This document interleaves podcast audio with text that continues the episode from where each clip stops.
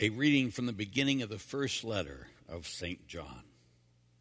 Beloved, what was from the beginning, what we have heard, what we have seen with our eyes, what we have looked upon and touched with our hands, concerns the word of life.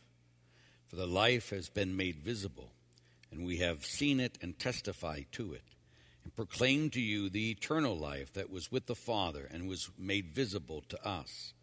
What we have seen and heard, we proclaim now to you, so that you too may have fellowship with us. For our fellowship is with the Father and with his Son, Jesus Christ. And we are writing this so that our joy may be complete. The word of the Lord. Rejoice in the Lord, you just. Rejoice in the Lord, you just. The Lord is king, let the earth rejoice, let the many isles be glad. Clouds and darkness are around him. Justice and judgment are the foundation of his life. Rejoice in the Lord, you just. The mountains melt like wax before the Lord, before the Lord of all the earth. The heavens proclaim his justice, and all peoples will see his glory. Rejoice in the Lord, you just. Light dawns for the just, and gladness for the upright of heart.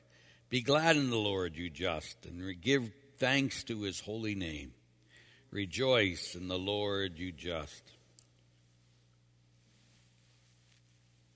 My brothers and sisters, may our Lord be with you. A reading from the Holy Gospel according to St. John. On the first day of the week, Mary Magdalene ran and went to Simon Peter and to the other disciple whom Jesus loved and told them, They have taken the Lord from the tomb, and we do not know where they put him. So Peter and the other disciple went out and came to the tomb. They both ran. But the other disciple ran faster than Peter and arrived at the tomb first. He bent down and saw the burial cloths there, but he did not go in.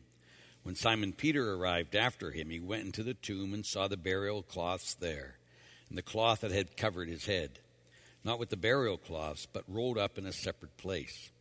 Then the other disciple also went in, the one who had arrived at the tomb first.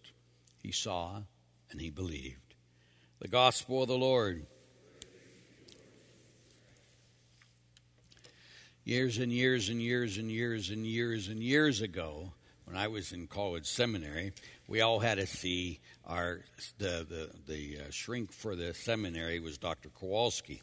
So I'll never forget went up to meet with him for the first time, and he looked at me and he says, "So who are you?" And I, Hate that stuff. But I said, I am a Peter who wants to be a John. And he goes, Oh. Because Peter, of course, always put his foot in his mouth, always did stupid things, always said stupid things. But John was the apostle of love, you know. Every time he spoke, every time he spoke, it was always about love. And he, and used to say, How can you talk about love all the time, John? And he says, Because that's all there is. And John could know that because at the Last Supper, he put his head on the chest of Jesus and he listened to his heartbeat, the sacred heart. He listened to the heartbeat of the heartbeat of love incarnate. And see, it wasn't important enough that Jesus was born, so what?